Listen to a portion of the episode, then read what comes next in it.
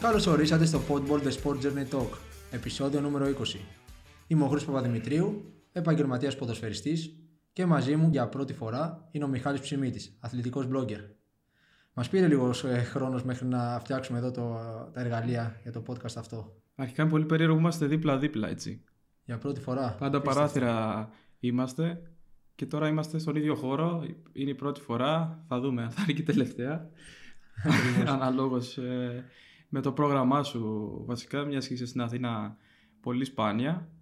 Ε, ισχύει ότι μας πήρε πολύ ώρα, κάνα δύο ώρα κάναμε εδώ για να στήσουμε διάφορα, πρέπει να, πρέπει να στήσουμε κάμερα, ε, δύο μικρόφωνα στην ίδια κάρτα ήχου και για μας είναι, είναι πρώτη, παρόλο που φτάνουμε μέχρι στο 20 επεισόδια, όπως είχαμε πει έτσι. Ακριβώς ήταν και ο στόχος μας ε, από την αρχή και επιτέλους ε, τελευταίο επεισόδιο και κλείνουμε έτσι ωραία. Είμαστε και δύο στον ίδιο χώρο, κάνουμε έναν, ε, πάλι έναν ε, εξαιρετικό καλεσμένο. Ο οποίος συνδέεται κατά κάποιο τρόπο με τον προηγούμενο, χωρίς όμως ε, να, πώς θα το πω, να Ναι. έχουμε να συνεννοηθεί με τον προηγούμενο Όχι, για να το ακριβώς. φέρουμε. Παίξανε μαζί στον, ε, στην Κέρκυρα και εντελώς τυχαία έτυχε να, να θέλουμε για καλεσμένο κάποιον ε, από το χώρο του εξωτερικού που βρίσκεται στο εξωτερικό αυτή την περίοδο. Οπότε φέραμε τον Κυριάκο. Οι φίλοι της ΑΕΚ ίσως να τον ε, θυμούνται. Είναι ο Κυριάκος Ανδρεόπουλος, ε, αμυντικό χάφ, ο οποίος αυτή τη στιγμή παίζει στην ε, Γερμανία, έχοντας αναζητήσει την τύχη του πρώτα εδώ στα ελληνικά γήπεδα, όπου είδε και απόειδε και αποφάσισε και αυτός να φύγει στο εξωτερικό. Να τον ε, καλησπερίσουμε και να τον φέρουμε στο παιχνίδι. Καλησπέρα Κυριακό. Καλησπέρα, παιδιά, καλησπέρα. Πώς είναι η εβδομάδα σου, Μια χαρά, όλα καλά. κρύα στη Ξέρεις, Χρήστο, στη Γερμανία. σχολή, στη σχολή όλη μέρα. Τώρα είμαστε και στο lockdown, οπότε Ω. δεν προπονούμαστε. Κάνουμε μόνο ατομικές και προπονήσεις. Τα πέρασα εγώ αυτά στη Βιέννα, αλλά ευτυχώς ήρθε Ελλάδα. Κρύα όμως εκεί πέρα, ε, τώρα. Ε, εντάξει, τι να κάνουμε. Τι να κάνουμε. Εγώ ήρθα εδώ πέρα και όλοι μου λένε τι έγινε, φέρε τον καιρό από τη Βιέννη. Στην Ελλάδα βρέχει. Ναι, βρέχει, βρέχει και κρύα. Εντάξει, εδώ πάντως ακόμα καλά είναι. Μια χαρά. Το έχουμε συνηθίσει. Κυριάκο, καλησπέρα και από μένα. Να ξέρεις, είσαι η πρώτη εκπομπή που είμαστε μαζί. Με το, εννοώ που έχουμε κοινό χώρο με τον Χρήστο, είμαστε στον ίδιο χώρο. Τη διάδα, ε. Ναι, πάντα είμαστε παράθυρο. Μπράβο, έτσι. Να Είσαι σας πρώτη. ενώνω δηλαδή. Είσαι η πρώτη, μπορεί να είσαι και η τελευταία. Άρα μπορεί να είναι ιστορική. θα δούμε, άμα πάει καλά θα δούμε. Θα δούμε. λοιπόν, ε, είπες, είπες κάτι για σχολή έτσι. Άκουσα όταν πήγες. Για πες μας λίγο, τι εννοείς; Ο Χρήστος ξέρει, επειδή είναι εδώ πέρα και τα ξέρει αυτά τα house building, ξέρεις στις σχολές. Οπότε είμαι εδώ και δύο χρόνια κάνω φυσικοθεραπεία. Οπότε ναι, κατά είμαι στο κάποιο δεύτερο τρόπο- έτος. Επειδή το χρόνο είναι πάρα πολύ ο χρόνο. Δηλαδή είμαι 8 ώρες τη μέρα εκεί πέρα. Μμμ. Να φανταστείς, γιατί δεν είναι τρία χρόνια, αλλά είναι σαν να κάνεις έξι δηλαδή. Στο, πώς να σου πω. Με ενδιαφέρει πολύ και ξέρεις, ασχολούμαι με αυτό το, το κομμάτι. Παράλληλα με το, με το ποδόσφαιρο. Και είναι και πάνω στον αθλητισμό. Κάτι που όλα αυτά τα χρόνια τα έχεις μάθει. Έχεις κάνει μασάζ. Είναι πάνω στον αθλητισμό, ξέρεις, είναι πάνω στο, στο ανθρώπινο σώμα, ρε παιδί μου. Υπάρχουν πολλά που μπορείς να, που μπορείς να κάνεις. Δεν, δεν, έχει να, δεν έχει να κάνει, πιστεύω, με το ποδόσφαιρο τόσο πολύ. Είναι κάτι που με ενδιαφέρει εμένα από πριν και ήθελα πραγματικά να το κατόπιν έτσι ψαξίματος, έτσι, να το κυνηγήσω. Επειδή όμως τα πιάσαμε λίγο ανάποδα, Κυριάκο, το Podball είναι η εκπομπή που συζητάμε για την πορεία του εκάστοτε καλεσμένου αθλητή που έχουμε μαζί μας. Άρα ξεκινάμε πάντα από τα παιδικά χρόνια. Ξεκινάμε λίγο πίσω, στα πρώτα σου βήματα. Ε, έχεις γεννηθεί την ίδια χρονιά με εμάς, έτσι, το 1994. Νομίζω μια εβδομάδα μετά από τον Χρήστο, κάπου εκεί, Μπορεί. Ιανουάριο, έτσι. Ναι, ναι, και εσύ είναι το 94 είσαι. Ναι, ναι, ναι. Εσείς πάτε για 28 σύντομα, εγώ είμαι ακόμα νέος. Ναι, όχι ακόμα, όχι ακόμα, Ναι. όχι, πώς και αυτά είμαστε. Λοιπόν, για πες μας, πώς προέκυψε το ποδόσφαιρο στα παιδικά σου χρόνια; Ήταν δικιά σου έτσι, επιλογή, έπριζες τους γονείς σου να σε πάνε στο γήπεδο ή θέλανε εκεί οι ίδιοι και σε βάλανε σε αυτό το τρυπάκι; Το ποδόσφαιρο. Να σου πω, κοίταξε, δεν θέλω, ήμουν καλός ρε παιδί μου όταν έπαιζα μικρός. Με τους, ε, ξέρεις, μπορείς να, τους, να το κρίνεις αυτό, να το δεις όταν παίζεις με τα άλλα παιδιά. Οπότε ήμουν, ήμουν καλός πραγματικά από μικρή ηλικία. Πήγα από μικρός στον Παναθηναϊκό, δηλαδή 8 χρονών πήγα στον Παναθηναϊκό. Και μ, ήμουνα, ρε παιδί μου, το είχα από μικρό, το ήθελα πάρα πολύ. Ξέρεις, έπαιζαν και τα αδέρφια μου, αλλά κάποια στιγμή αυτά σταμάτησαν. Και έτσι, ρε παιδί μου, έτσι, έτσι ασχολήθηκα Μμμ. με το, Μετά, ε, με το ποδόσφαιρο. Και μετά πήγες στις ακαδημίες του Παναθηναϊκού. Κάποιες ακαδημίες, βασικά οι ακαδημίες αυτές είναι από τις καλύτερες στην Ελλάδα. Κοίτα, ήμουνα τρία χρόνια, ήμουνα εκεί στον Αχιλέα κάτω χαρτών στην περιοχή μας που ήταν και τα αδέρφια μου και πήγαινα στην αρχή μαζί τους. Και μ, έμαθα από κάπου ότι κάνει δοκιμές ο Παναθηναϊκός και πήγα και δοκιμάστηκα εγώ με πόσα παιδιά ακόμα, ας πούμε. και με πήραν εκεί οι άνθρωποι. Οπότε από τα 8 μέχρι τα 18, 10 χρόνια έκατσα, έκατσα εκεί. Αν δεν κάνω Αλλά λάθος, το ήθελα, το, το αγαπούσα ρε παιδί μου πολύ. Ξέρεις, από την αρχή ήμουνα πολύ, πολύ, πολύ ζεστός με το... Εγώ ήμουνα στον Αθηναϊκό όταν πρώτη φορά παίξαμε αντίπαλοι, δεν ξέρω αν το θυμάσαι αυτό. Ε, που ο Παναθηναϊκός τότε είχε φέρει την ομάδα, χάνεται το πρώτο παιχνίδι. Στο, το τουρνουά των τραχώνων ήταν να φανταστείς τότε. Και, και ο Παναθηναϊκός που μετά κατεβάζει την, δε, την καλή του ομάδα στο μετέπειτα παιχνίδι. Ξαναχάσατε βέβαια. Αλλά, Ναι, ξαναχάσαμε. ναι, ναι. Εντάξει, πολλά χρόνια πριν. Μετά γνωριστήκαμε στη μεικτή συμπαίκτε. Ναι, μετά Κάπως- από εκεί και πέρα δεν τα θυμάμαι. Από εκεί και πέρα τα θυμάμαι. Σε αυτά τα χρόνια στι ακαδημίες του Παναθηναϊκού είναι οι χρονιές που μπαίνουν τα θεμέλια για, κα- για οποιονδήποτε νεαρό παίχτη. Κοίτα, η άποψή μου είναι ότι ειδικά στην Ελλάδα δεν υπάρχει υποδομή.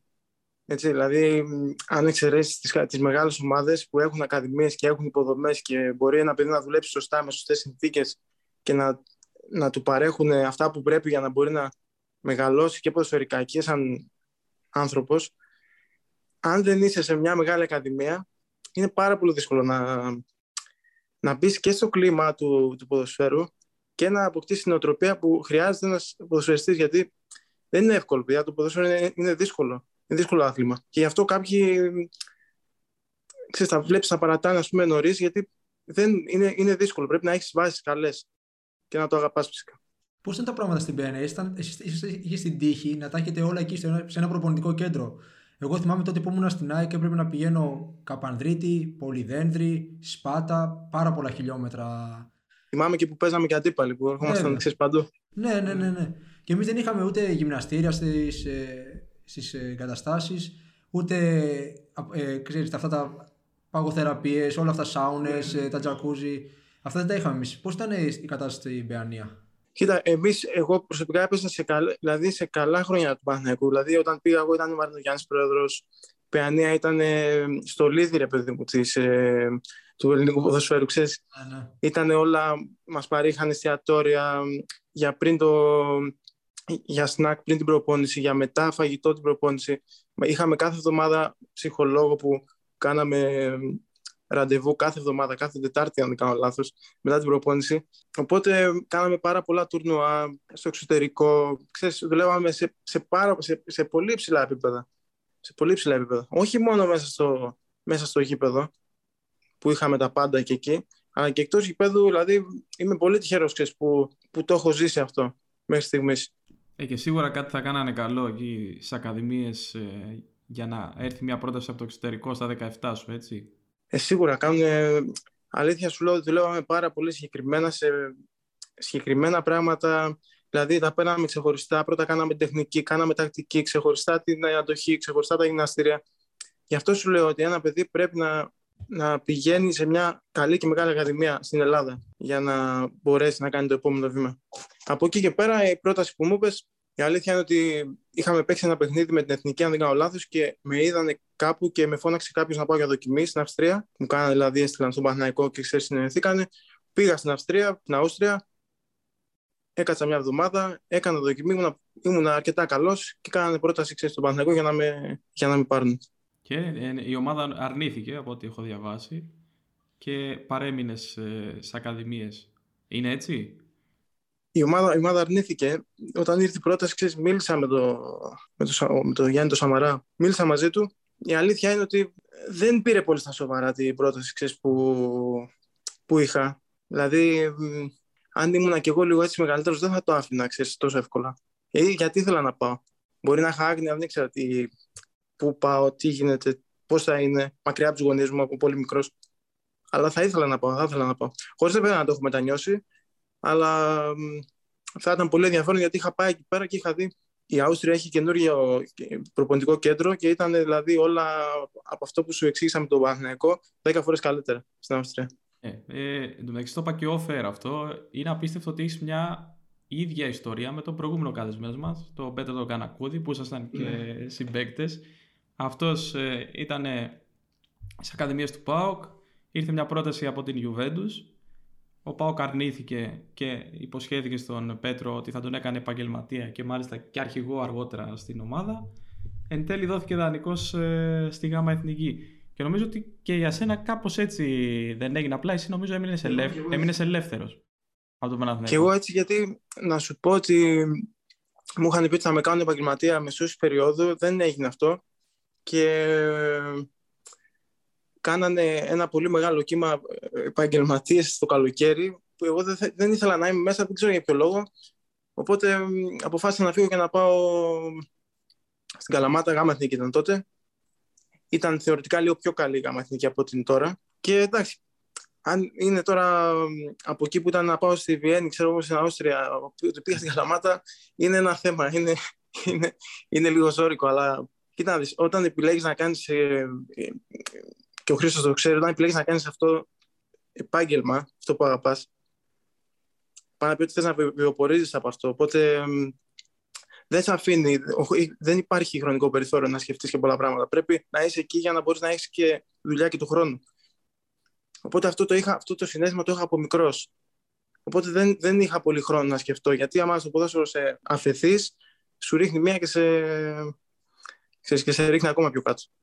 Είναι όμως αυτό ένα μοτίβο, Κυριάκο, με τους νεαρούς ποδοσφαιριστές και θα σου εξηγήσω ότι εννοώ στι ακαδημίες από τα 12 μέχρι τα 18, τι ωραία, τι καλά, παίζω στην ΑΕΚ, παίζω στον Παναθηναϊκό, είμαι ο αστέρας του σχολείου, ξέρω εγώ. Όλοι ξέρουν ποιος mm. είμαι.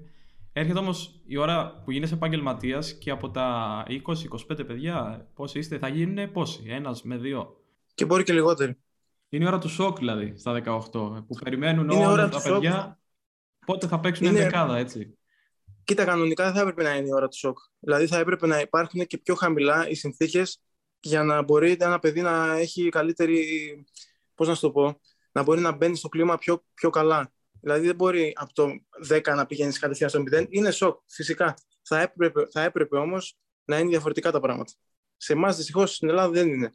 Οπότε πιστεύω ότι θεωρώ ότι πρέπει να εστιάσουμε σε άλλα πράγματα. Πρέπει να εστιάσουμε πολύ στη ψυχολογία του παιδιού, πρέπει να εστιάσουμε πολύ στην παιδεία, στο πώς θα, το, πώς θα το καθοδηγήσουμε σωστά, στο πώς θα του πούμε ότι κοίτα, στο πώς δεν θα του βάλουμε τόσο ψηλά τον πύχη από νωρίς.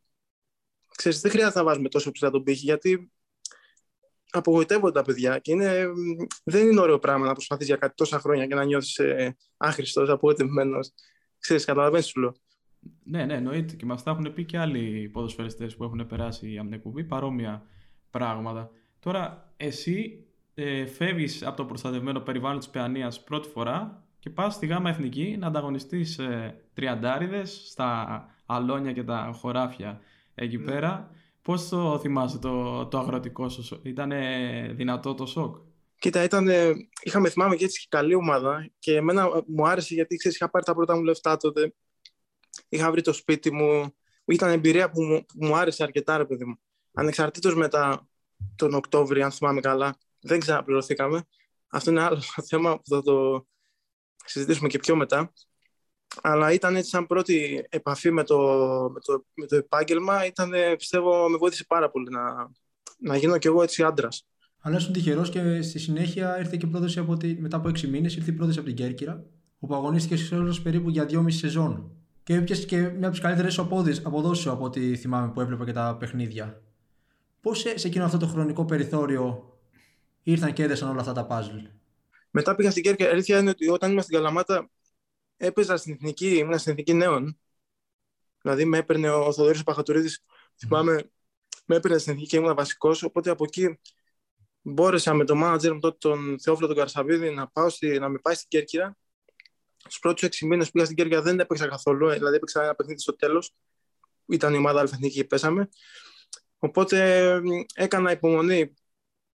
Και την επόμενη χρονιά στα δύο επόμενα χρόνια έγινα, έγινα βασικός δηλαδή στέλεχος της ομάδας και κατάφερα έτσι να, να ξεκινήσω την καριέρα μου έτσι πολύ ζεστά. Και σε αυτές τις ηλικίες το πιο σημαντικό είναι τα παιχνίδια. Και πολλοί μας το λέγανε όταν είμαστε μικροί. Εμείς και πολλές φορές λέμε Όχι, να βγάζουμε και χρήματα και έτσι και αλλιώς. Αλλά σε αυτές τις ηλικίες αυτό μετράει είναι η εμπειρία. Να, να έχεις παιχνίδια στα πόδια σου. Και έτσι σε αυτή την ηλικία εσύ κατάφερες να παίξεις, να δείξεις ποιος είσαι, να δείξεις τα ταλέντα σου και μετά κίνησε το ενδιαφέρον από μεγάλα σωματεία όπως ε, η ΑΕΚ και ο Ολυμπιακός. Πώς κατέληξες στην απόφαση να αγωνιστείς για την ΑΕΚ, Πρέπει να ήταν δύσκολο εκείνο το χρονικό περιθώριο, το σημείο που, που βρισκόσουν, να αποφασίσεις μεταξύ αυτών των δύο ομάδων.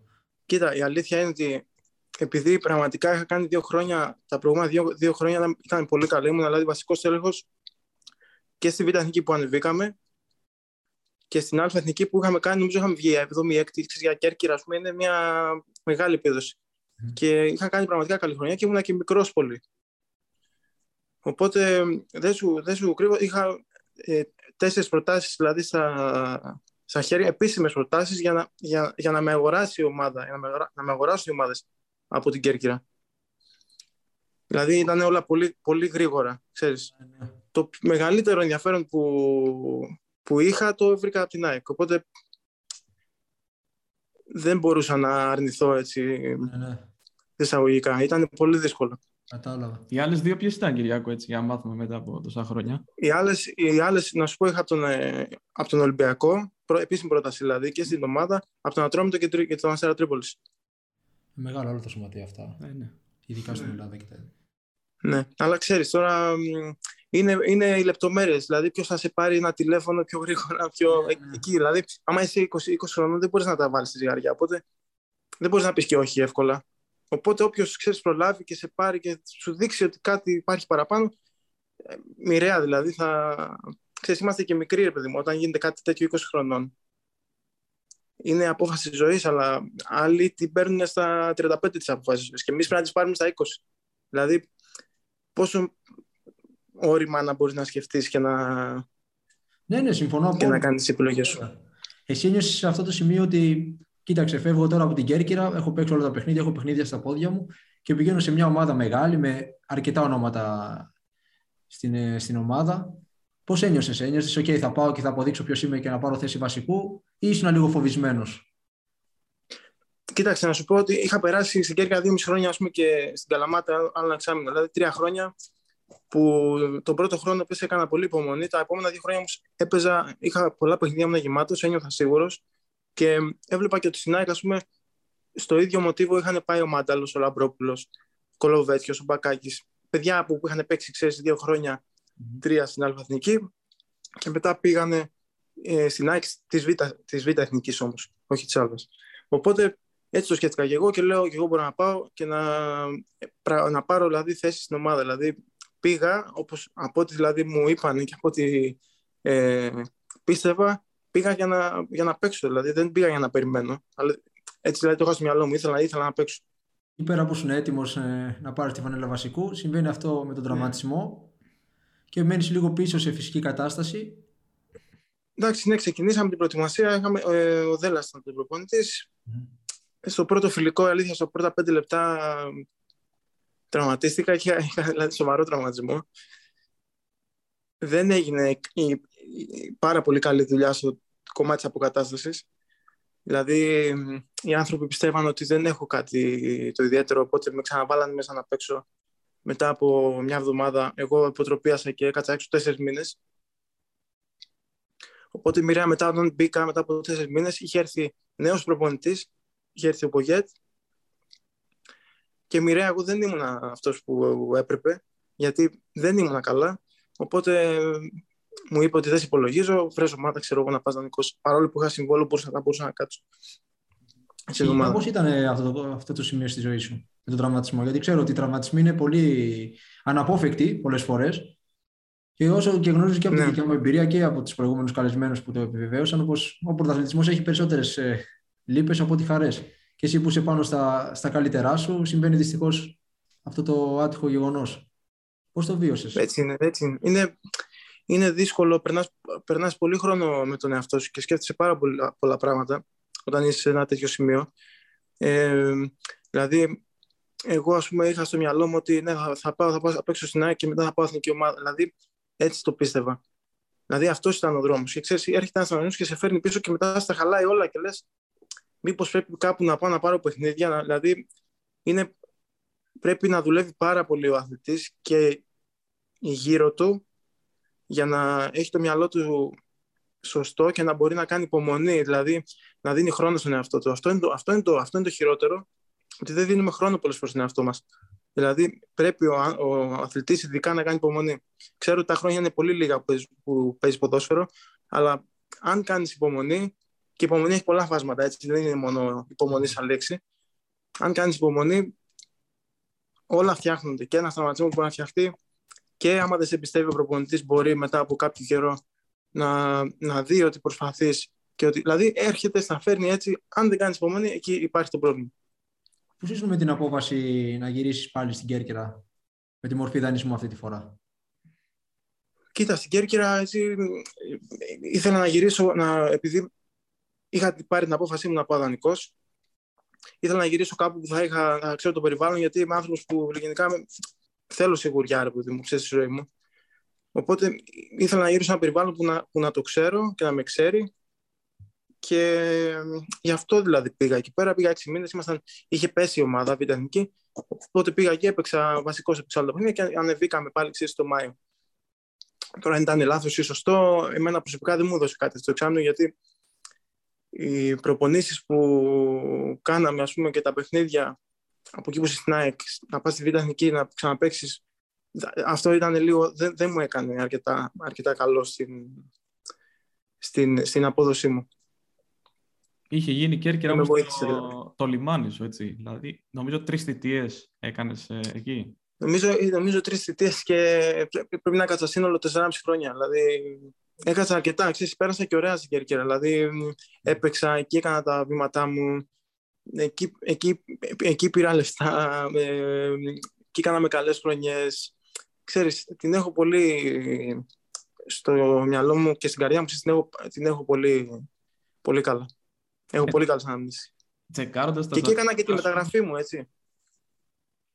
Τσεκάροντα τα στατιστικά στο Transfermarkt, είχες κοντά 100 συμμετοχές ε, πριν γίνεις 24 ετών, μόνο με την Κέρκυρα. Είναι σημαντικό, σημαντική επιτυχία για έναν Έλληνα ποδοσφαιριστή.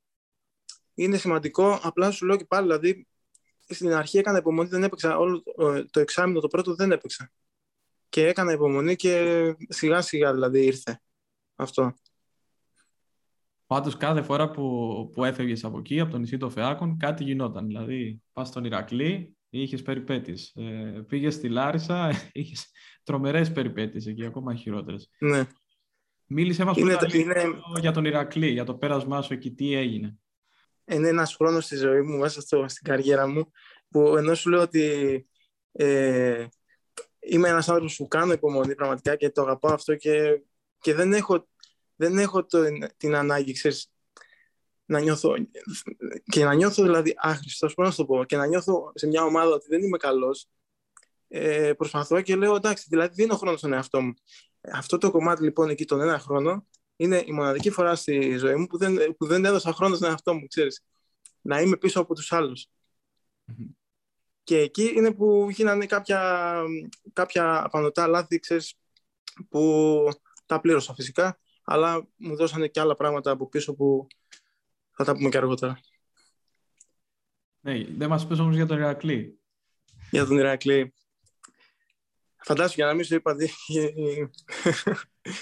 ναι, εντάξει, πήγα στον Ηρακλή, υπέγραψα ένα συμβόλο το οποίο δεν είχε καμία σχέση. Δηλαδή, ε, πήγα προετοιμασία με την ομάδα, 15 μέρες, γύρισα, πήγα στο ξενοδοχείο, με διώξανε από το ξενοδοχείο, θυμάμαι, είχα πάει εγώ να βάλω τα. Θυμάμαι, είχα πάει να βάλω μέσα τις βαλίτσες μου, είχαμε γυρίσει την προετοιμασία και ήρθε ένας, μια κοπέλα εκεί από το ξενοδοχείο που δεν την ήξερα καθόλου. Μου λέει: Πρέπει να φύγεις. Ποιος είσαι εσύ, και τι είσαι εσύ; Πρέπει να φύγεις, λέει: Η ομάδα δεν πληρώνει. Εγώ δεν είχα μιλήσει με κανένα παιδί, εγώ δεν ήξερα τίποτα, κανέναν. Και λέω: Η ομάδα, τέλος πάντων, και δεν, δεν. Πολύ κατάσταση άρρωστη, πολύ τοξικό το περιβάλλον και είπα κατευθείαν, δηλαδή φεύγω κατευθείαν. Δηλαδή δεν, δεν μπορούσα να κάτσω σε, τέτοια, σε, τέτοιο, σε τέτοιο πράγμα. Ήτανε η σεζόν, θυμίσέ μας; Ήτανε νομίζω 17, όχι 16-17 νομίζω. Α, ναι. 16-17 και 17-18 να πήγε στην ΑΕΛ. 17, ναι. ναι. Μετά πήγα στην Κέρκυρα πάλι, τον Ιρα... μετά τον Ηρακλή πήγα στην Κέρκυρα γιατί ήταν νομίζω τέλος Αυγούστου, οπότε μίλησα με τον Γρηγορίου και μου είπε έλα, έλα εδώ, ξέρεις, θα, θα παίξεις, οπότε πήγαμε μετά στην Κέρκυρα ένα χρόνο, έπαιξα εκεί, στην Κέρκυρα μετά έκανα, έκανα μια προσφυγή, οπότε δεν μπορούσα να ξαναπάω, γιατί είχα, είχαμε προβλήματα με τα λεφτά. Οπότε μετά και μετά πήγα στη, στη Λάρισα.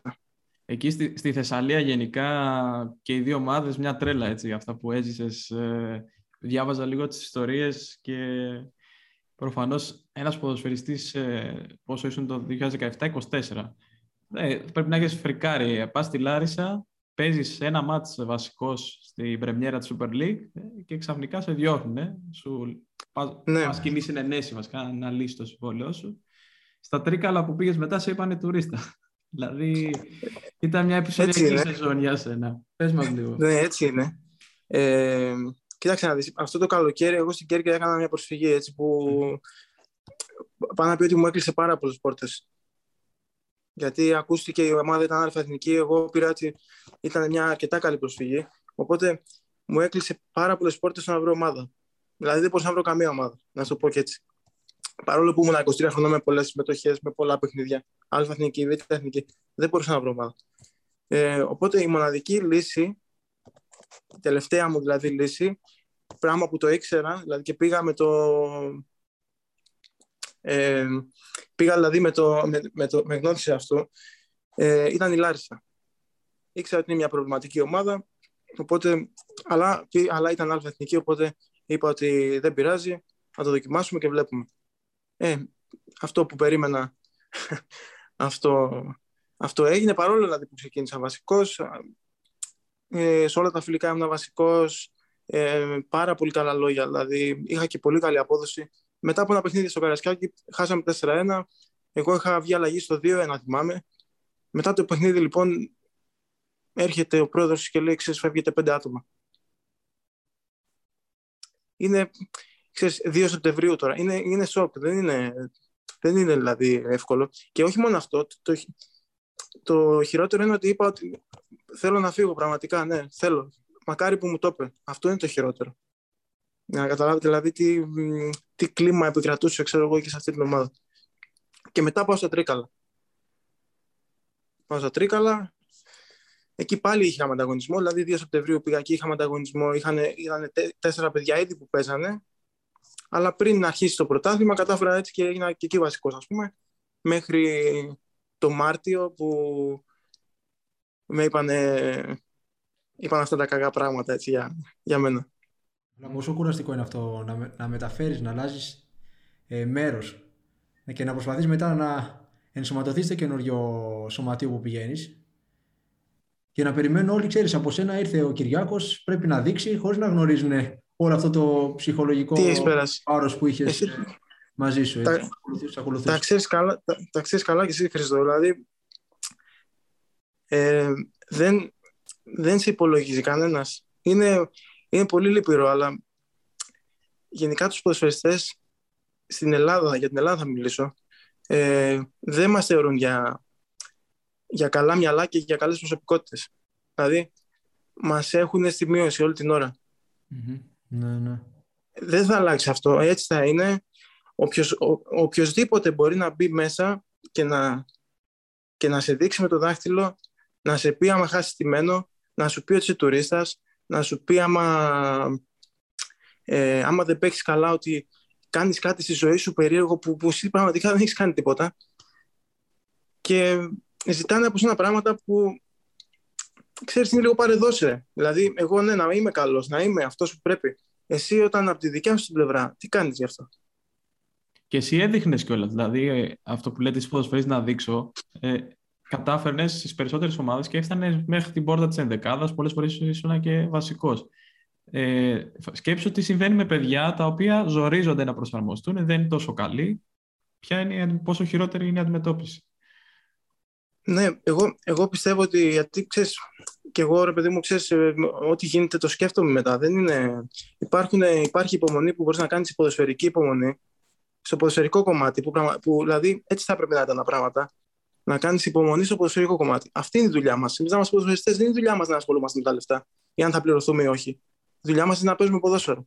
Και να κάνουμε υπομονή και να περιμένουμε τις επιλογές του προπονητή και να κάνουμε υπομονή και να κάνουμε υπομονή. Τίποτα άλλο. Το κομμάτι όμως της υπομονής με τα χρήματα και τα εξωαγωνιστικά, εγώ δεν μπορώ να το καταλάβω. Και γι' αυτό δηλαδή λέω ότι και εμείς, σαν ποδοσφαιριστές, πρέπει να αφού δεν λειτουργεί αυτό, να κάνουμε κάτι άλλο. Πρέπει να, να αλλάξουμε λίγο. Και νοοτροπία και συμπεριφορά. Ε, το μόνο δηλαδή που δεν συμβαίνει είναι αυτό που σου λένε συγκεντρώσει μόνο στο ποδόσφαιρο, δώσε το 100%. Πώς να συγκεντρωθείς στο ποδόσφαιρο όταν έχεις όλα αυτά τα εξωγηπαιδικά προβλήματα Δεν μπορείς να συγκεντρωθείς στο ποδόσφαιρο, παιδιά. Δηλαδή, ε, σου είπα και πριν, εγώ όταν ήμουν στον Ηρακλή, ήμουν με τα πράγματα για να πω στο δωμάτιό μου και ήρθε μια κυρία και μου είπε: Πρέπει να φύγεις να πας στον δρόμο. Δηλαδή, πώς να πας να κάνεις προπόνηση μετά. Δηλαδή, μην τα βλέπουμε και όλα. Γιατί ο κόσμος βλέπει το αποτέλεσμα μόνο. Αλλά μέχρι να έρθει αυτό το αποτέλεσμα, εσύ μπορεί να έχεις περάσει διάφορα πράγματα. Είπαμε και πριν, δεν είναι εύκολο το ποδόσφαιρο. Είναι πάρα πολύ δύσκολο. Γι' αυτό και δεν συνεχίζουν πολύ. Και γι' αυτό είναι αυτή και η προσπάθεια που κάνουμε είναι στην ουσία αυτό το πράγμα. Γιατί ο κόσμος δεν γνωρίζει τη ζωή ενός αθλητή, ποδοσφαιριστή, μπασκετμπολίστα, βολυμπολίστα. Είναι πολλά πράγματα που κρύβονται στην πορεία αυτή. Είναι, έτσι, ο, ο, ο παντός θα δει μόνο αυτά που θα δει στην τηλεόραση. Τίποτα άλλο. Είναι πάρα πολλά, είναι πάρα πολλά και ξέρεις τι, σου ανεβάζουν και τον πύχη ρε παιδί μου. Ένα πύχη που εσύ δεν το ανέβασες ποτέ για τον εαυτό σου. Σου ανεβάζουν, ξέρεις, ε, σου ρίχνουν μεγάλες ευθύνες που εσύ δεν, δεν ήθελες τέτοιες ευθύνες να έχεις ποτέ. Δηλαδή τώρα, όταν περιμένουμε, ξέρω εγώ, μέσα σε 10 χρόνια, όχι περιμένουμε, ε, απαιτούν οι άλλοι από σένα, όχι εσύ από τον εαυτό σου. Αλλά αυτό σε πειράζει. Να λύσεις το πρόβλημα της ζωής σου μέσα σε 10 χρόνια. Δηλαδή, ποιος το λύνει, ρε παιδιά, μέσα σε 10 χρόνια το, το πρόβλημα της ζωής του, για να το λύσω εγώ; Ή να το λύσεις εσύ, ας πούμε. Δηλαδή, αυτοί που, το, το, που τα λένε αυτά το λύνουν το πρόβλημα της ζωής σου μέσα σε 10 χρόνια. Αυτοί που το λύνουν, πιστεύω, ε, γιατί έχω δει και το site σας που, που ανεβάζετε κάποια άρθρα, είναι το 1% ή το 2%. Παραπάνω δεν είναι. Οπότε είναι, είναι πολύ βαθύτερο, είναι πάρα πολύ βαθύτερο το θέμα και πρέπει να, ψαχ, πρέπει να ψαχτούμε πάρα πολύ μέσα μας για να μπορέσουμε να βρούμε μια λύση. Και όλα αυτά τα προβλήματα που συμβαίνουν σε διάφορα σωματεία σε ακολουθάνε και στην προσωπική ζωή. Γιατί εσύ πας στη Λάρισα, πέρα από ποδοσφαιριστής είσαι και άνθρωπος. Πρέπει να βγεις να πας να φας με την κοπέλα σου σε ένα εστιατόριο και μπορεί να δεις κάποιον οπαδό, μπορεί να δεις κάποιον ε, έξω γηπαιδικό και να έχεις ακούσεις ε, τα, τα σχόλια τα αρνητικά. Παιδιά, εντάξει, εγώ αυτό που πέρασα στη Λάρισα, δηλαδή που, που μου είπαν να φύγω 2 Σεπτεμβρίου και το πέρασα γιατί ήμουνα με τους γονείς μου στη, στη Λάρισα για την περίοδο. Ε, ήταν πολύ στενάχωρο. Δηλαδή, να είμαι, ξέρω εγώ, και να τρώω και να μην μπορώ να, να συγκρατάω τα κλάματα. Ξέρεις. Δηλαδή, είναι τρελά πράγματα αυτά. και... Ναι, καταλαβαίνω. Είναι, είναι, είναι γενικά είναι, είναι, είναι δύσκολο. Δεν είναι εύκολο. Πρέπει να έχεις πολύ, πολύ γέρο στο μάχη και ξέρεις, Σεπτέμβριο και να συνεχίζεις. Και η χειρότερη υποχείρεση. Δηλαδή πρέπει να βρεις ομάδα άμεσα μέχρι, άμα μείνει ελεύθερος, μέχρι 15 Σεπτεμβρίου που είναι για τους ελεύθερους ε, στην Ελλάδα. Αλλιώς μετά τελείωσε. Περιμένεις ξανά το Γενάρη.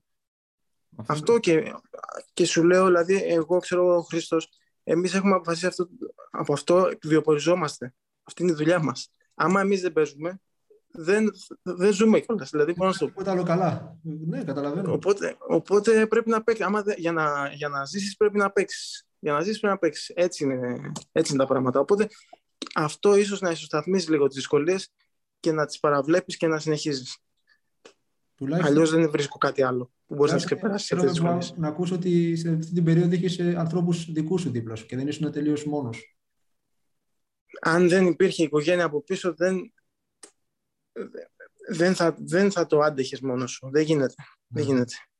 Και θες και μια οικογένεια, ξέρεις, που να μην σε φορτώνει πάρα πολύ με, με πολλή πίεση, γιατί έχεις ήδη πολλή πίεση. Να μην σε φορτώνει, να μην, αυτό που λέγαμε πριν, να μην σε... Να μην σου δίνει, να μην σου δίνει περισσότερες από ό,τι έχεις. Εμένα, εγώ αγαπάω το ποδόσφαιρο και θέλω να ζω από αυτό δεν, δεν θέλω κάτι άλλο. Ναι, ναι. Και θέλω να το ευχαριστιέμαι. Από εκεί και πέρα θα δούμε στο τέλος τι έχω κάνει και τι δεν έχω κάνει. Πάντως πάνω σε αυτό που ανέφερες πριν για τις προσφυγές και για τα χρήματα που σου χρωστάνε οι ομάδες, είχαμε μιλήσει κάποιες εκπομπές πίσω, Χρήστο, με τον πρόεδρό σας, τον Γιώργο Μπαντή, ο οποίος ε, μας ανέφερε ότι οι Έλληνες ποδοσφαιριστές κατέχουν μια θλιβερή παγκόσμια πρωτιά. Είναι οι περισσότεροι που έχουν, από κάθε άλλη εθνικότητα που έχει ζητήσει οικονομική βοήθεια από το Ταμείο της ε, FIFA για να πάρει τα χρήματά του. Επειδή οι ομάδες είτε δεν κατέβαλαν τους μισθούς, είτε ξέρεις το κλασικό εξαφανίζονταν και ήταν πτώγευση και μετά δεν είχες καν από ποιον να τα διεκδικήσεις. Πλέον με το Ταμείο της FIFA τουλάχιστον ε, εγγυημένα θα πάρετε κάποια στιγμή τα χρήματά σας και έχει ας πούμε λυθεί αυτό το πρόβλημα όμως ε, το ακούω συνέχεια από όλους αυτούς που, όλους τους καλεσμένους που φέρνουμε εδώ Και θέλω να μου πεις αν έχεις και εσύ στο περιβάλλον σου από τους φίλους σου, φίλους ποδοσφαιριστές εννοώ, που να σου λένε αυτά τα πράγματα. Κοίταξε, εγώ επειδή έχω, έχω περάσει από αυτή την κατάσταση και το έχω πληρώσει, δηλαδή το, το έχω πληρώσει ακριβά ρε παιδί μου. Το έχω πληρώσει καλά και οπότε το έχω σκεφτεί και πιο, το έχω εμβαθύνει πάρα πολύ το θέμα. Ε, θεωρώ ότι η κατάσταση δεν θα αλλάξει. Ούτε σε, και σε 100 χρόνια να μιλήσουμε, πάλι η κατάσταση ίδια θα είναι. Το θέμα είναι πόσο ποδοσφαιριστής, εφόσον η κατάσταση δεν αλλάζει. Παιδιά, είπαμε σε ένα παράλληλο σύμπαν, τα πράγματα θα έπρεπε εμείς να ασχολούμαστε μόνο με το ποδόσφαιρο. Με τίποτα άλλο. Αλλά όμως. Εφόσον... σε διακόπτω μια στιγμή. Όποιος μιλάει δηλαδή στην Ελλάδα από τους ποδοσφαιριστές, ε, στοχοποιείται ότι αυτός ξέρεις μιλάει, άρα μην τον παίρνετε. Παιδιά, εγώ ήμουν 23 χρονών με 100 περίπου 5 συμμετοχές σε 50 στην Α και άλλες 55-60 ξέρω στη Β. Και δεν μπορούσα να βρω ομάδα ούτε στο Λεβαδιακό να πάω. Δηλαδή, δηλαδή, και μου έλεγε τότε ο μάνατζερ μου, θυμάμαι ότι αυτό που βλέπω με σένα, δεν το, με αυτή την ηλικία να έχεις παίξει τόσο μάτς, δεν το έχω ξαναδεί. Να μην μπορείς να πας ούτε στη Λαμία, ας πούμε.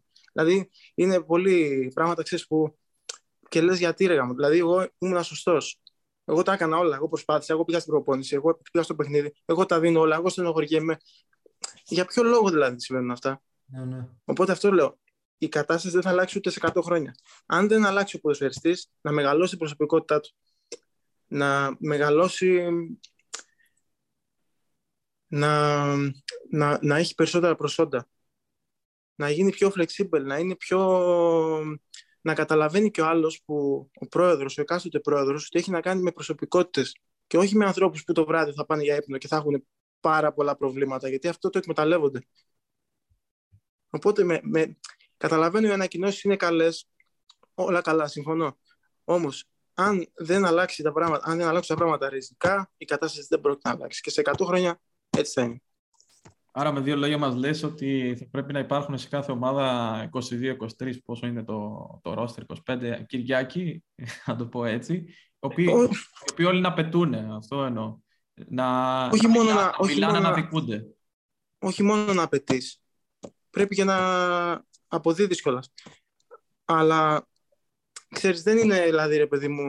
Εγώ έχω υπάρξει σε αποδητήρια που παιδιά, ξέρω εγώ, με 15 χρόνια πορείας, με 20 χρόνια πορείας, ε, ήταν καλά και οι διπλανοί τους πεινούσαν. Δηλαδή, είναι σωστό αυτό. Ε, ε, γι' αυτό σου λέω ότι από μικρή ηλικία πρέπει ο άνθρωπος. Γιατί εγώ να σου πω εδώ πέρα από την εμπειρία μου, βλέπω παιδιά που παίζουν και τβάιτε λίγα και τρίτε λίγα, δηλαδή και β' εθνική και γ' εθνική, που παίρνουν συμβόλαια, ξέρεις, συμβόλαια 200.000 ευρώ, 300.000 ευρώ το χρόνο. Και όλοι μα όλοι έχουν ένα επάγγελμα από πίσω που τους περιμένει για μετά το ποδόσφαιρο. Μμμ. Και εκεί είναι που ξεκινάνε όλα τα προβλήματα. Γιατί άμα δεν έχεις τίποτα, πραγματικά το καταλαβαίνω, άμα δεν έχεις τίποτα, θα το βουλώσεις, θα κάνεις υπομονή και θα είσαι μια ζωή κακομύρης. Ε, έτσι είναι τα πράγματα. Και δεν είναι ότι θα, το, θα πάει κάτι στραβά και θα πιάσει το επάγγελμα. Το είπαμε και πριν. Όχι. Είναι ότι θα τελειώσει το ποδόσφαιρο και θα είσαι 35 χρονών. Δεν γίνεται να σταματήσεις, παιδιά. Αυτοί που σταματάνε είναι μόνο αυτοί που βλέπουμε στην τηλεόραση. Εδώ Champions League και τέτοια. Δηλαδή, θα τελειώσει το ποδόσφαιρο πρέπει να κάνεις κάτι για να είσαι σημαντικός. Εκεί, εκεί είναι πιστεύω το θέμα και ε, εκεί πρέπει να δουλέψουμε. Για να μπορούμε μετά να μιλάμε κιόλας, να μπορούμε να έχουμε και την προσωπικότητα να λέμε σε αυτούς τους ανθρώπους ότι, όπα, εδώ δεν σε παίρνει. Μμμ, Ναι, και να, είναι, και- να υπάρχει Εγώ- μια συλλογικότητα έτσι, αυτό δεν λες. Δηλαδή, όταν αδικείται Έτσι. ο Κυριάκος να μιλάει και ο διπλανός, να λέει: Όπα, τι γίνεται εδώ, ρε παιδιά. Δεν παίζω ούτε εγώ άμα ο Κυριάκος δεν πάρει το μισθό του. Αυτό δεν εννοείς. Μα δεν θα το πει ο άλλος, άμα ξέρει ότι έχει ξέρω εγώ, 30 άτομα που, μέσα, που, που, που, που θα, θα, θα τον φάνε. Δεν θα το πει, θα, αλλάξει, θα αλλάξουν ρε παιδιά τα πράγματα. Αυτό θέλει πολλά χρόνια όμως. Εγώ θυμάμαι εδώ πέρα, Χρήστο, είχε στο, στο, στο RB Leipzig, είχε, είχε τον Σούμι, Όχι, όχι, τον, ένα στόπερ. όχι, δεν τον είχα. Δεν, δεν ξέρω αν ήταν στις ακαδημίες. Πάντως στην πρώτη ομάδα δεν ήταν σίγουρα τότε που ήμουν εγώ. Ωραία. Τέλος πάντων, θυμάμαι. με αυτό το παιδί παίζαμε, ναι, παίζαμε μαζί εδώ πέρα. Τώρα έχει φύγει, ήταν αρχηγός στην ομάδα. Και Ναι. θυμάμαι, είχα, την πρώτη χρονιά που είχα έρθει σε αυτή την ομάδα, είχαν, είχαμε, τα πρώτα δύο παιχνίδια είχαμε φάει 4 γκολ, 4 και 4. Δεν μου ξεκινήσει καλά. Και ήρθαν μέσα και είπε ο πρόεδρος ότι εμείς τα κάνουμε όλα και εσείς, τέλος πάντων, με κάποιο τρόπο μας μείωσε. Και Ναι. εσείς, ξέρω εγώ, φάγατε δύο φορές 4 γκολ. και σηκώθηκε πάνω το παιδί, προς τιμήν του δηλαδή, και είπε: Κοίτα να δεις, δεν υπογράψαμε ξέρω, κανένα συμβόλαιο ότι δεν θα χάνουμε ή δεν θα. Εμείς προσπαθούμε, κάντε εσείς αυτό που είναι. Άμα δεν κάνουμε στο τέλος, μας ανανεώσετε τα συμβόλαια. Δηλαδή, δεν είπα ότι είναι όλα τέλεια εδώ, όμως πρέπει να φτιάξει ο προσφέρει την προσωπικότητά του. Πρέπει να τη φτιάξει. Εφόσον δηλαδή τα πράγματα δεν είναι καλά, πρέπει να ξυπνήσει ο ίδιος. Αλλιώς δεν θα... τα πράγματα δεν αλλάζουν στην Ελλάδα. Δηλαδή είναι βαρετό να τα λέμε. Βαρετό πολύ να τα λέμε. Ότι θα αλλάξουν τα πράγματα. Δεν αλλάζουν. Μιας και ανέφερες τώρα τη γερμανική ομάδα της Blauen, να σου μιλήσουμε λίγο για τη μετακίνηση αυτή. Όπως είπες, ε, πολλές αγωνιστικές Α και Β εθνική και βρίσκεσαι σε ένα σημείο να πας να αγωνιστείς σε μια ομάδα της τέταρτης αρχικά και στη συνέχεια της πέμπτης που βρίσκεσαι τώρα. Πώς αυτή η απόφαση, καταλαβαίνω γιατί μια ανάλογη απόφαση πήρα στο παρελθόν πριν 8 χρόνια. Πώς κατέληξε αυτή την απόφαση και τι σκέψεις υπήρχαν πίσω από θες να, θες, να σου, θες να σου κάνω εγώ αυτή την ερώτηση, δηλαδή ε, όταν ήρθες εσύ στην τέταρτη εθνική εδώ πέρα, ήταν πολύ μεγάλη διαφορά από τη β' εθνική στην Ελλάδα; Τη β' εθνική δεν την έζησα, αλλά την τρίτη που έζησα και στη συνέχεια την τέταρτη με την Α, πέρα από τις ομάδες της πολύ δυνατές, υπήρχε θα έλεγα πάρα πολύ το, το επίπεδο ήταν δεν θέλω να πω ίδιο, αλλά παρόμοιο. Και πολλές φορές στα γήπεδα οι εγκαταστάσεις, οι προπονήσεις, η οργάνωση ήταν πολύ καλύτερη. Έτσι, επειδή αυτό μιλάμε για επάγγελμα και αυτό ήθελα να κάνω. Ήθελα να το δοκιμάσω τη Γερμανία γιατί ψάχτηκα για να πάω στην Αυστρία, στην Ελβετία. Όταν δηλαδή πήρα την απόφαση μετά τα τρίκαλα ότι θα φύγω από την Ελλάδα, δεν ξαναγυρνάω. Ε, ψάχτηκα να, να πάω δηλαδή όπου μπορούσα θα πήγαινα. Οπότε πήρα την απόφαση και ήρθα εδώ και η αλήθεια είναι ότι δεν, δεν, με, δεν με άφησε να, αυτό να πέσω γιατί όταν πήγα στο Μόζελβιτς είχαμε πέντε προπονητικά γήπεδα. Ε, εδώ πέρα πάλι, εδώ πέρα στο πλάνο μια κατηγορία κάτω ε, Χρήστος, ξέρεις, έχεις έρθει, ναι, ναι. έχουμε ένα πάρα πολύ ωραίο γήπεδο. Έχει από πίσω τρία προπονητικά. Έχουμε ένα γυμναστήριο. Που, δηλαδή, δεν σε αφήνει να σκεφτείς. Έχει και κόσμο, ναι ε, ξέρω εγώ, η ομάδα εδώ πέρα, οι πόλοι βοηθάνε, πουλάνε πάνελες, πουλάνε κασκόλ, πάνε σε, στα σχολεία. Δηλαδή, μεγάλη δουλειά από πίσω. Οπότε δεν σε αφήνει να σκεφτείς ότι ήμουν βίντεο. Δηλαδή, δεν το σκέφτομαι αυτό. Δεν με έχει πειράσει καθόλου. Πλάω είναι μια μικρή πόλη. Πόσους κατοίκους έχει; Είναι μια μικρή πόλη, εντάξει, 67-68.000 κατοίκους έχει. Δεν είναι τόσο μικρή. Ναι, ναι. Έχει δηλαδή κόσμο. Άμα το φέρουμε στα ελληνικά δεδομένα, είναι περίπου σαν την Ξάνθη. Επειδή την έχω ζήσει, που έχει και ομάδα εκεί. Περίπου Ξάνθη, Αλεξανδρούπολη, έτσι, έτσι περίπου, περίπου έτσι. Ναι. ναι. Πάντως, ρε, εσύ, Κυριάκο, ε, ήταν εύκολο να διαχειριστείς ε, ε, όλη αυτή την πορεία; Δηλαδή, σε τόσα λίγα χρόνια, εσείς ξεκινήσει από Παναθηναϊκό και ΑΕΚ και τώρα είσαι στην Πλάουν. Όταν κοιτάς πίσω, σε πιάνει μήπως μελαγχολία, τι θα μπορούσε να έχει συμβεί αν... Ή ε, είσαι εντάξει με τον εαυτό σου και λες ότι εδώ που είμαι, καλά είμαι. Ήταν Κοίταξε να δεις. Γι' αυτό σου λέω ότι καμιά φορά βάζουμε από μόνοι μας τον πύχη πάρα πολύ ψηλά. Ενώ αδικούμε δηλαδή τους εαυτούς μας και, και δεν χρειάζεται. Εγώ, εγώ να σου πω την αλήθεια, ότι έχω, όσα έχω κάνει μέχρι σήμερα δεν, δεν το περίμενα ότι θα τα κάνω, αλήθεια σου λέω. Δηλαδή δεν περίμενα ότι θα, θα παίξω ξέρω εγώ, σε ψηλότερο επίπεδο στη χώρα μου. Ποδόσφαιρο. Δεν περίμενα ότι θα πάω σε μεγάλη ομάδα. Δεν περίμενα ότι θα έχω ζήσει όλα αυτά τα, τα ταξίδια, τα τουρνουά, ε, τώρα στο εξωτερικό που είμαι, που ζω την προπόνηση, που αισθάνομαι ξέρεις, την προπόνηση, που ζω, ξέρω εγώ, ένα, ένα όνειρο ξέρω, που το είχα από μικρός, ρε παιδί μου. Να είμαι πάνω σε αυτό το, το άθλημα. Από εκεί πέρα δυσκολίες υπάρχουν και λάθη θα γίνουν. Δεν μπορεί να μην γίνουν λάθη. Είπαμε και πριν 21 χρονών και 20, κάνεις λάθη. Ε, δεν γίνεται να μην κάνεις. Δεν γίνεται να μάθεις κι αλλιώς. ναι, δεν μαθαίνεις. Δεν, δεν μαθαίνεις. Καλό είναι να μαθαίνεις από τα λάθη. Βέβαια. Αυτό όπως είπες. Οπότε δεν, δεν, μου, δεν μου έχει έρθει κανένα αίσθημα ότι κοίτα να δεις, γιατί δεν, πραγματικά δεν πίστευα ότι θα, θα τα κάνω όλα αυτά και θα μπορώ να, να βιοπορίζομαι από αυτό και θα μπορώ να ζω από αυτό που κάνω μέχρι στιγμής. Καλά, αυτό είναι κάτι το πραγματικά το πολύ ωραίο και που το κατάφερες. Εγώ είχα, ε, θυμάμαι και εγώ τον εαυτό μου παλιά πολλές σκέψεις. Λες είμαι εκεί, ήμουν εκεί, τώρα βρίσκομαι εδώ. Πολλές φορές ξέρεις έρχεσαι αντιμέτωπος με κάποιες ομάδες οι οποίοι έχουν κάποιου υπέρβαρου, ε, όχι τώρα ευτυχώ, αλλά στο παρελθόν, κάποια φιλικά κτλ. Και, και λε, και, δεν και, και είναι αυτό το παιχνίδι που λε, είμαι σε κακιά μέρα και δεν μπορεί να περάσεις ούτε αυτόν τον, τον αθλητή. Έτσι. Και λες, γίνεται. Και αρχίζει και το μυαλό, ξέρεις, σε, αρχίζει και σε, πώς να το πω, σε, σε παιδεύει και λες τι γίνεται τώρα εδώ πέρα; Έτσι, έτσι είναι όπως θα λες στο... Έχω παιδευτεί και εγώ πάρα πολύ, μην νομίζεις ότι δεν έχω παιδευτεί. Ε, το καταλαβαίνω, Όμως... γιατί καταλαβαίνω τον αθλητή, τον ποδοσφαιριστή. Ναι, όμως λέμε ότι δεν μπορείς, δεν έχεις την ευκαιρία να, να σε βρει μπόσικο το ποδόσφαιρο. Δεν έχεις την ευκαιρία, δυστυχώς. Ναι, ναι. Πρέπει να είσαι πάντα εκεί. Άμα δεν είσαι εκεί, θα σε ρίξει και θα έρθει κάποιος άλλος μετά. Και θα... Οπότε πρέπει να, πρέπει να είσαι να, παρα, να παραβλέψεις όλα. Είναι δύσκολο, αλλά αυτό τουλάχιστον προσπαθώ να κάνω εγώ. Για πες μας λίγο τώρα, πώς είναι η καθημερινότητά σου πέρα από το ποδόσφαιρο, μας είπες ότι ασχολείσαι και με τη φυσιοθεραπεία. Για πες μας λίγο, πώς είναι η καθημερινότητά σου; Η καθημερινότητά μου είναι δύσκολη, Χρήστο. Απαιτητική. Εσύ ξέρεις, εσύ ξέρεις κιόλας, ναι, Μιχάλης δεν ξέρει. Είπαμε, είναι μια σχολή που πηγαίνω 8 ώρες τη μέρα, δηλαδή 8 με 4,5, όχι με 4, 8 με 4,5, γιατί είναι και τα 30 λεπτά το διάλειμμα μέσα. Και μετά 5,5 ώρα, δηλαδή πάω κατευθείαν στο γήπεδο από, το, από, το, από τη σχολή, πάω κατευθείαν στο γήπεδο, 5,5 ώρα, 6 ώρα ξεκινάει η προπόνηση, 8-9 ώρα είμαι στο σπίτι. Αυτή είναι η καθημερινότητά μου. Το πρωί στη σχολή, μετά στο σπίτι. Η αλήθεια είναι ότι μου πήρε όταν ήρθα στη Γερμανία, επειδή πήγα σε σχολείο για να μάθω τη γλώσσα πολλές ώρες. Εκεί την πρώτη χρονιά με επηρέασε αυτό το ότι ήμουνα σε δύο πράγματα. Δηλαδή και ήμουνα στο σχολείο, ήμουνα 5-6 ώρες θυμάμαι τη μέρα. και μετά πήγαινα προπόνηση. Εμείς αυτά, δεν είσαι μόνος. Αυτό. και αυτό το λέω επειδή τα ξέρει.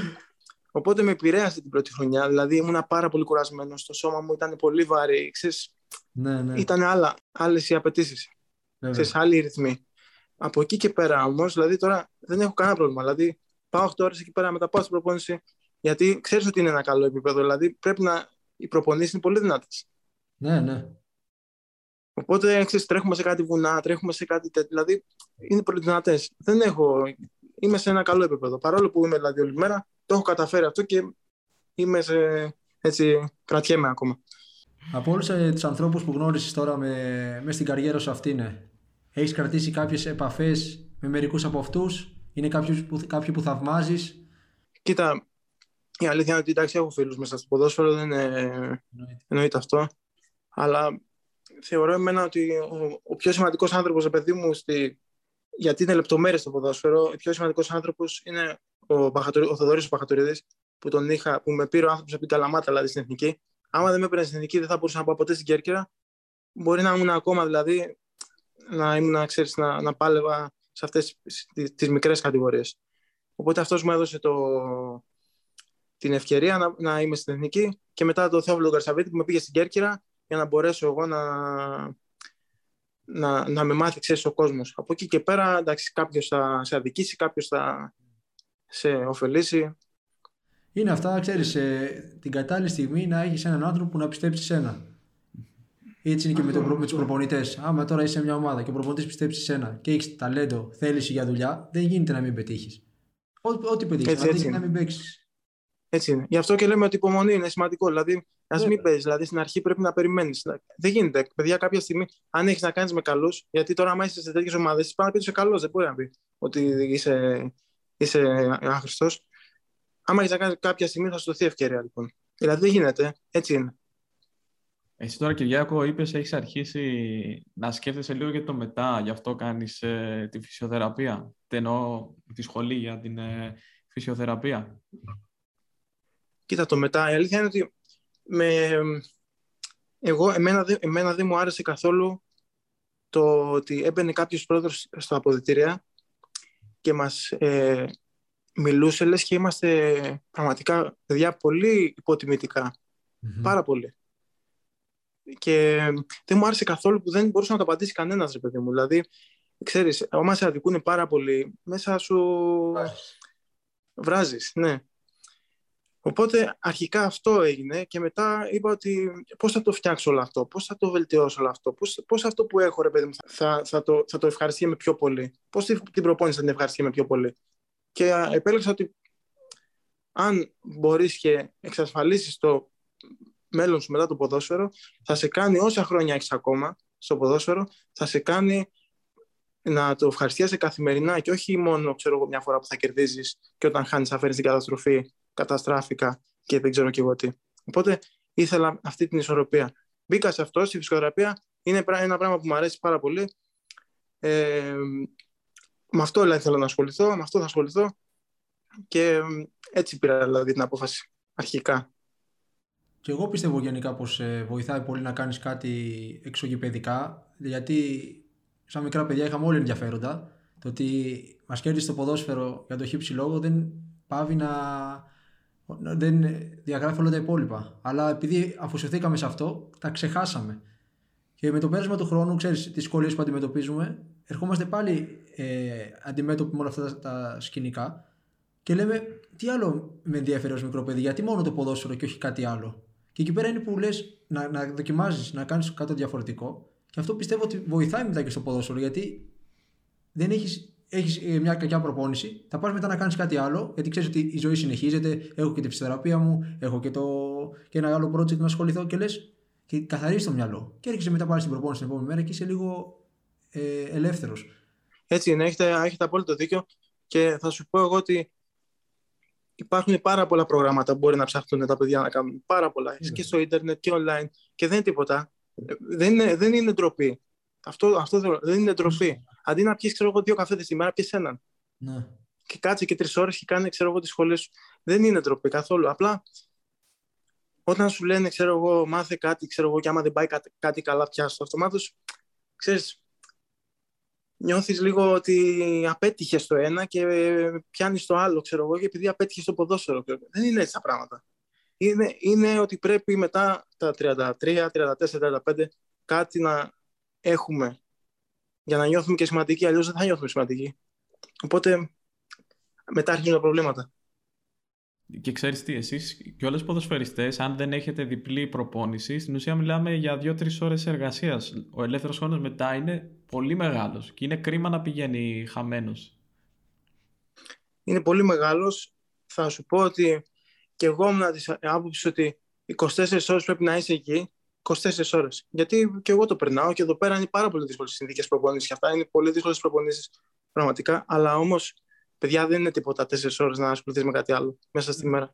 Είναι προνόμιο αυτό. Τίποτα. Έχουμε πολύ ελεύθερο χρόνο. Πραγματικά καταλαβαίνω, είμαστε πολλές φορέ κουρασμένοι. Αλλά μια-δυο ώρες Εννοείται. και κάτι άλλο πάλι. Εννοείται. Άμα προσέχεις, πρέπει να τα κάνεις όλα ακριβώς. Άμα προσέχεις, άμα παιδιά, άμα θες, άμα θες, τα κάνεις. Άμα δεν θες, δεν τα κάνεις. Άμα θες να βολεύεσαι και να λες ότι δεν με πλήρωσαν, δεν, δεν, δεν καταφέρνουμε κάτι έτσι. Δεν γίνεται έτσι δουλειά. Ε, αυτό πιστεύω. Δηλαδή, mm. άμα κοιμάσαι σωστά, τρως καλά, κάνεις την αποθεραπεία σου, κάνεις καλή προπόνηση. Δεν είναι τίποτα να ασχοληθείς τρεις ώρες με κάτι άλλο μέσα στη μέρα. Τίποτα απολύτως. Όλα είναι εφικτά και άμα έδειξε και ίσως ένα κράτος που βοηθάει κάπως καλύτερα αυτή τη διπλή ε, καριέρα. Ε, σίγουρα, σίγουρα. Όμως αυτό δεν είναι δικαιολογία. Ακριβώς, ναι, ναι, σίγουρα. Και κάπως έτσι, με αυτά τα ωραία πράγματα που είπες, θα κλείσουμε με την κλασική μας ερώτηση, ε, Podball. Φαντάσου πώ ξυπνάς αύριο. Έχεις τις αναμνήσεις σου, τις εμπειρίες σου, όλα αυτά που έχεις ζήσει μέχρι σήμερα. Τι συμβουλή θα έδινες στο νεαρό Κυριάκο Ανδρεόπουλο; Τι συμβουλή θα έδινα; Λοιπόν, σου, σου είπα και πριν ότι δεν πίστευα ότι θα κάνω αυτά τα πράγματα. Για μένα καλά, για άλλους όχι καλά. Δεν με ενδιαφέρει αυτό. Οπότε είμαι πολύ έτσι χαρούμενος που ευχαριστιέμαι το ποδόσφαιρο, που το έχω ευχαριστηθεί μέχρι στιγμής. Ε, ίσως κάποιες φορές να χρειαζόταν περισσότερο υπομονή σε μικρότερη ηλικία, ε, την οποία κάποιες φορές δεν έκανα, γιατί άλλες φορές έκανα, αλλά είπαμε θα κάνεις λάθη μικρός και ειδικά αν δεν έχεις ένα περιβάλλον που δεν είναι στο ποδόσφαιρο και δεν ξέρουν από ποδόσφαιρο, εκεί μπορείς να κάνεις πιο εύκολα κάποια λαθάκια που μπορεί να κοστίσουν ε, στην καριέρα σου και στη ζωή σου. Ε, είναι δηλαδή πολύ τυχερά τα παιδιά που έχουν ε, ανθρώπους που, που ξέρουν από ποδόσφαιρο, που είναι χρόνια στο ποδόσφαιρο. Γιατί ξέρεις πολλές φορές και η οικογένειά σου δεν γνωρίζει δηλαδή πράγματα. Ναι, ναι. Δεν μπορεί να σε συμβουλέψει. Είσαι μόνος σου, γι' αυτό λέμε είσαι μόνος σου εντελώς. Είναι δύσκολο, δεν είναι εύκολο. Οπότε είναι και λίγο ρίσκο. Ξέρεις, θα πάρω μια απόφαση, δεν θα βγει, θα πάρω μια άλλη, μπορεί να βγει. Είναι ρίσκο γιατί δεν ξέρεις πραγματικά προ τα που θα πας.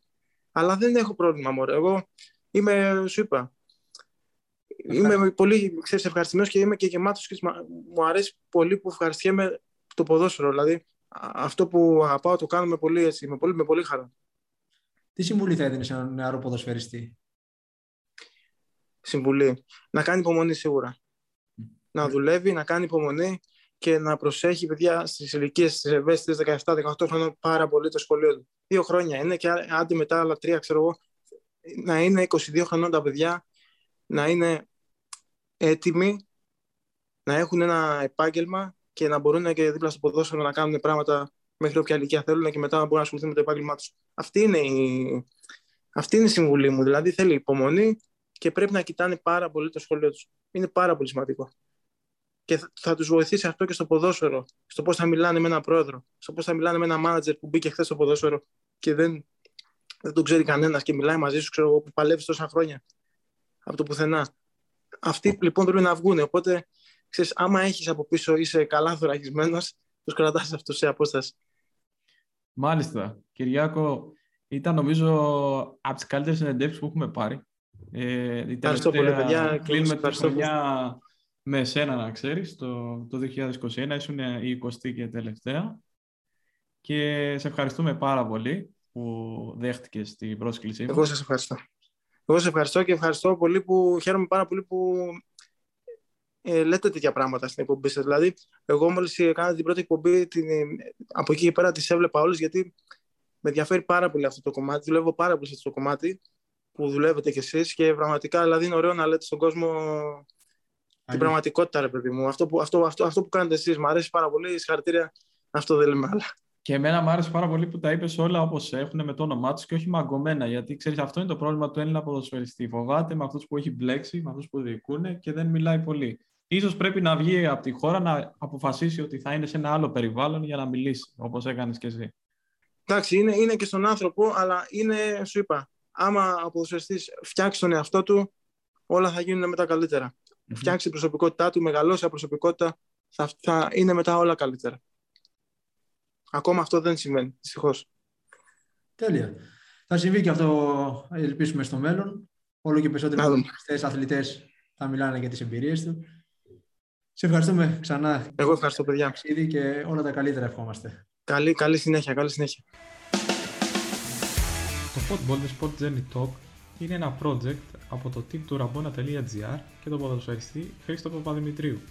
Μπορείτε να μας βρίσκετε στην ιστοσελίδα του Ραμπόνα, στη σελίδα του στο Facebook, ενώ μπορείτε να μας ακούτε στο Spotify, το Apple Podcasts και το Anchor. Εάν θέλετε να επικοινωνήσετε άμεσα μαζί μας, απλά στείλτε ένα μήνυμα είτε στη σελίδα του Ραμπόνα στο Facebook, είτε στη σελίδα του Podball στο LinkedIn. Podball, The Sport Journey Talk.